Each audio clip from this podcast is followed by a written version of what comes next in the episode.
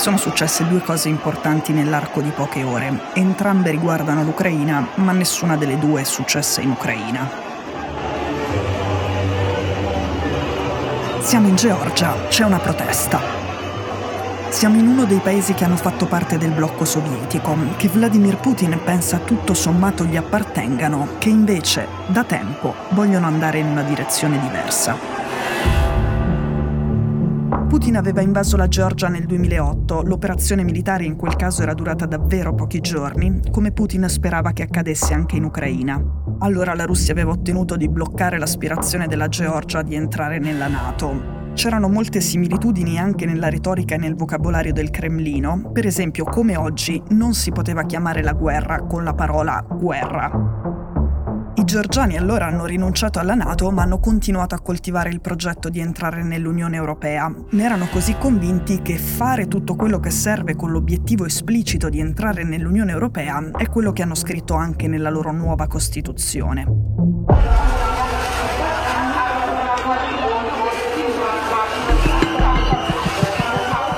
Forse avete già visto queste immagini, se non le avete viste fatelo. Una donna georgiana questa notte in piazza sventolava una bandiera blu con le stelle gialle dell'Unione contro gli idranti della polizia georgiana. La polizia prova a buttarla a terra con il getto potente di acqua gelata, lei resta in piedi. L'idrante non si sposta, lei resta in piedi. Poi un gruppo di manifestanti le si mette tutto attorno, vicini e schiacciati al suo corpo per sostenerla e impedirle di cadere. L'idrante ha perso e dopo poco si ritira.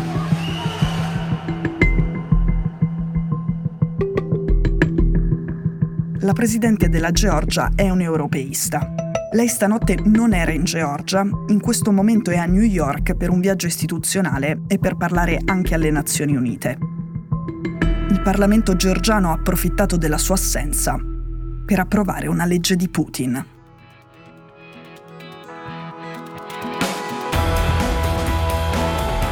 Sono Cecilia Sala e questo è Stories.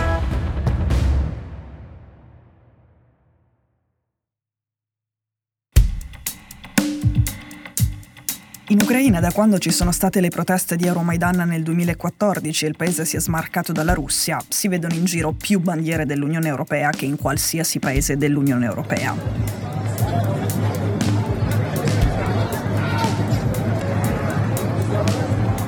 In Georgia stanotte c'erano delle scene che ricordavano un po' l'Euromaidan di Kiev, moltissime persone in piazza, moltissime bandiere dell'Unione Europea, i giovani che sollevano le barricate che la polizia ha eretto intorno al palazzo del Parlamento e costringono i poliziotti che stanno dietro a quei muri finti di metallo a indietreggiare. E poi delle scritte sui muri e sull'asfalto.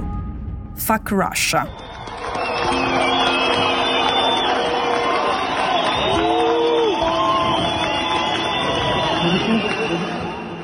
Però i georgiani sono già molto più avanti nel loro progetto di quanto non fosse Kiev nel 2014. È già un progetto ufficiale, condiviso e istituzionale. La Georgia appunto ha una presidente europeista, Kiev aveva Yanukovych, un presidente filorusso. E la Georgia ha già una costituzione europeista. Poi però ieri succede questa cosa il Parlamento approva in prima battuta una legge che è un copia e incolla di una legge russa voluta da Vladimir Putin. Le persone escono dalle case e scendono in piazza. È la legge sugli agenti stranieri e a noi questa coppia di parole dice poco, ma a quelli che conoscono la Russia e Putin meglio di noi, queste due parole dicono tutto. Sono parole in codice, quelle che Putin ha usato dal 2012 in poi per reprimere il dissenso in Russia. La misura prevede che tutte le organizzazioni che ricevono più del 20% dei loro finanziamenti dall'estero vengano registrate come agenti stranieri, che suona un po' come spie. È la stessa identica legge che Putin ha utilizzato per chiudere la stampa libera, le ONG, le associazioni e impedire praticamente qualsiasi forma di dissenso, la legge serviva come base giuridica per trattare chi lo critica come un pericoloso agente straniero. Questa cosa renderebbe la vita quasi impossibile ai giornalisti, ai dissidenti, agli attivisti e all'opposizione georgiana, ma c'è anche un obiettivo più nascosto. È un modo per rendere impossibile de facto l'adesione della Georgia all'Unione Europea. Ieri appena arrivata la decisione del Parlamento, le istituzioni di Bruxelles hanno commentato che se la Georgia fosse andata in fondo con questa legge repressiva, le porte dell'Unione Europea per il paese si sarebbero chiuse perché la Georgia non avrebbe rispettato gli standard democratici minimi per l'adesione all'Unione. Borrell, il capo della diplomazia di Bruxelles, ha detto Martedì il Parlamento georgiano ha adottato in prima lettura la nuova legge sull'influenza straniera. È una novità molto negativa per la Georgia e il suo popolo. La legge rischia di avere un effetto pericoloso per la società civile e i media. Questa legge è incompatibile con i valori e gli standard dell'Unione Europea. Va contro l'obiettivo dichiarato della Georgia di aderire all'Unione Europea, cosa che sostiene la grande maggioranza dei cittadini georgiani. La sua adozione definitiva avrebbe serie ripercussioni sulle nostre relazioni.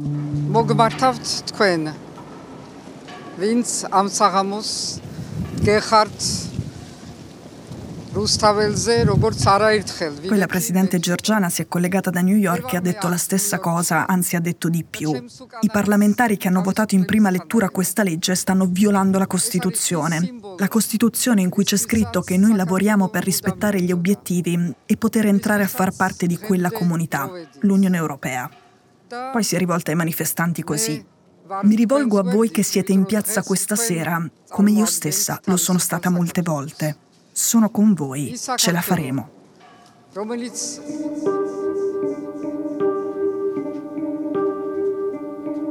Ora, ieri è uscita una notizia importante, pensavo di dedicarle l'intera puntata, poi stanotte è arrivata la Georgia e la Georgia è molto più importante. Ieri il New York Times ha pubblicato un'esclusiva in cui dice che ha sentito delle fonti di intelligence americane che hanno lavorato a un report su un grande sabotaggio. Il sabotaggio del Nord Stream, il gasdotto che passa sotto il mare e collega la Russia all'Europa, porta il gas russo in Germania. Ne avevamo parlato qui quando è successo, cioè a settembre. Adesso, secondo il report, Putin è scagionato. I russi non c'entrano con quel sabotaggio, che invece sarebbe stato opera di un gruppo pro-Ucraina, il New York Times dice, non sappiamo se c'entrano il governo e le autorità di Kiev, che significherebbe l'intelligence militare di quel Budanov di cui abbiamo parlato spesso, potrebbero non entrarci nulla oppure essere coinvolti in qualche modo. Ora, in realtà sulla stampa tedesca stanno uscendo cose più interessanti e più precise di quelle che ha potuto mettere insieme il New York Times perché vengono dalle indagini della procura tedesca. La procura tedesca ha trovato lo yacht che sarebbe stato utilizzato per il sabotaggio e ci ha trovato sopra tracce di esplosivo. Ha scoperto che era stato affittato in Polonia il numero di persone che c'erano sopra e ha messo per iscritto l'ipotesi che fosse un gruppo di oppositori di Putin, forse di nazionalità russa o ucraina, ma su questo aspetto non ci sono certezze. La stampa tedesca in contatto con la procura ha anche considerato un po' bizzarro il fatto che chi ha usato lo yacht non lo abbia pulito prima di restituirlo, che ci abbia lasciato sopra le tracce di esplosivo. E non esclude che questo sia stato fatto di proposito e quindi che ci sia dietro qualcuno che vuole far ricadere la colpa su qualcun altro.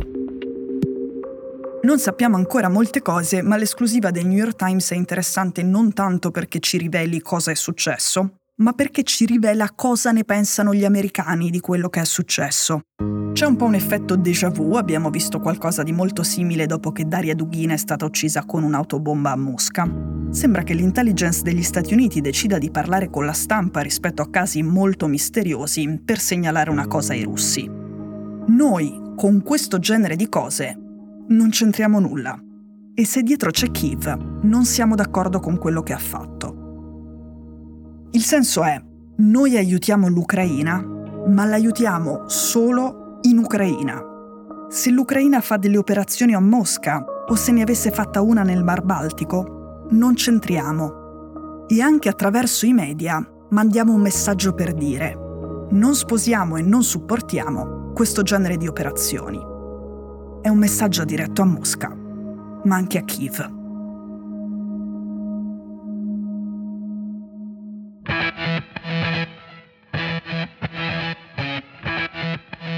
Stories è un podcast di Cecilia Sala prodotto da Cora Media. La cura editoriale di Francesca Milano. In redazione Simone Pieranni. L'advisor è Pablo Trincia. La producer è Monica De Benedictis. La post-produzione e il sound design sono di Cosma Castellucci. La sigla e la supervisione del suono e della musica sono di Luca Micheli. Le fonti degli inserti audio sono indicate nella sinossi. Questo episodio è stato prodotto e sviluppato insieme a Spotify Studios.